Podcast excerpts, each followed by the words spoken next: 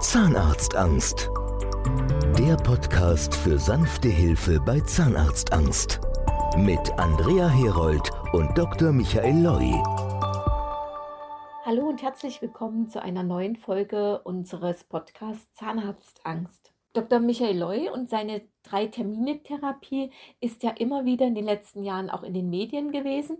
In der heutigen und in den kommenden Episoden unseres Podcasts wird es daher mal eine Reihe von Interviews aus den letzten Jahren geben. Interviews, in denen viele Fragen zum Thema Zahnarztangst beantwortet werden. Ganz viele dieser Fragen sind heute noch genauso aktuell wie vor ein paar Jahren.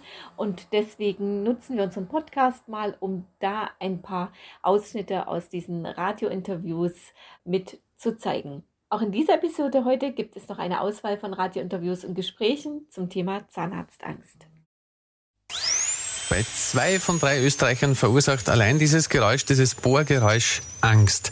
Den aktuellen Erhebungen der Grazer Karl-Franzens-Universität zufolge haben zwei von drei Österreichern Angst vorm Zahnarzt. Drei bis fünf Prozent leiden sogar unter einer Zahnarztphobie. Zum mulmigen Gefühl kommt da noch Schwitzen, Zittern, Herzrasen dazu.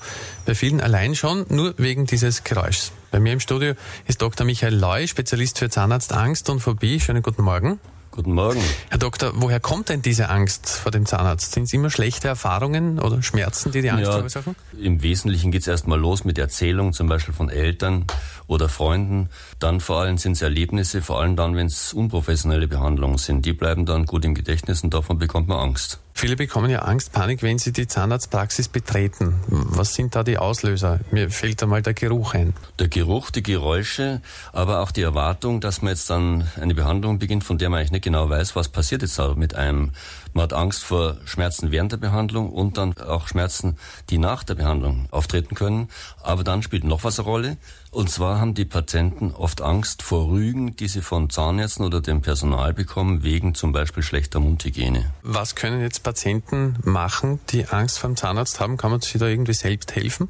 Ja, heute ist ja die Information über das Internet eigentlich normal. Man gibt Zahnarztangst ein und gibt da eine, gibt eine Menge Möglichkeiten. Man kann Filme anschauen, man kann Patientenberichte lesen.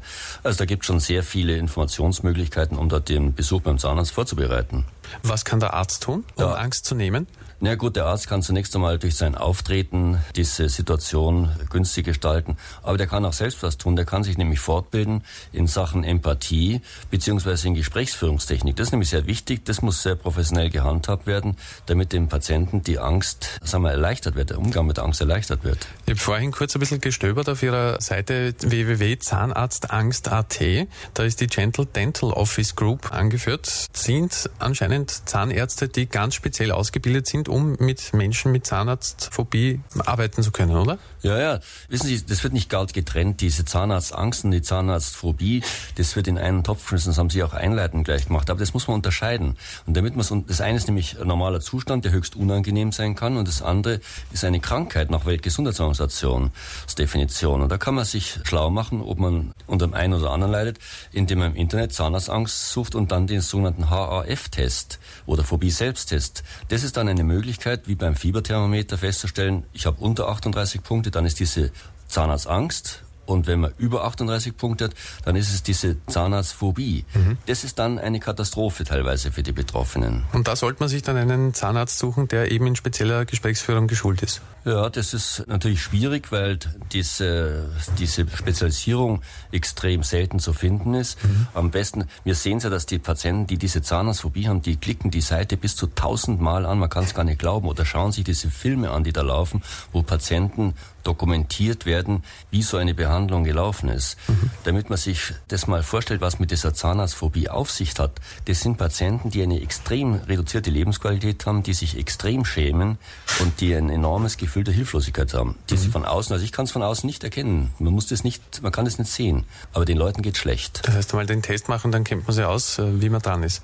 Genau. Herr Dr. Loy, mögen die Patienten mit Phobien und Ängsten immer weniger werden. Ich danke für den Besuch im Studio. Zahnarztangst. Der Podcast für sanfte Hilfe bei Zahnarztangst. Mit Andrea Herold und Dr. Michael Loi.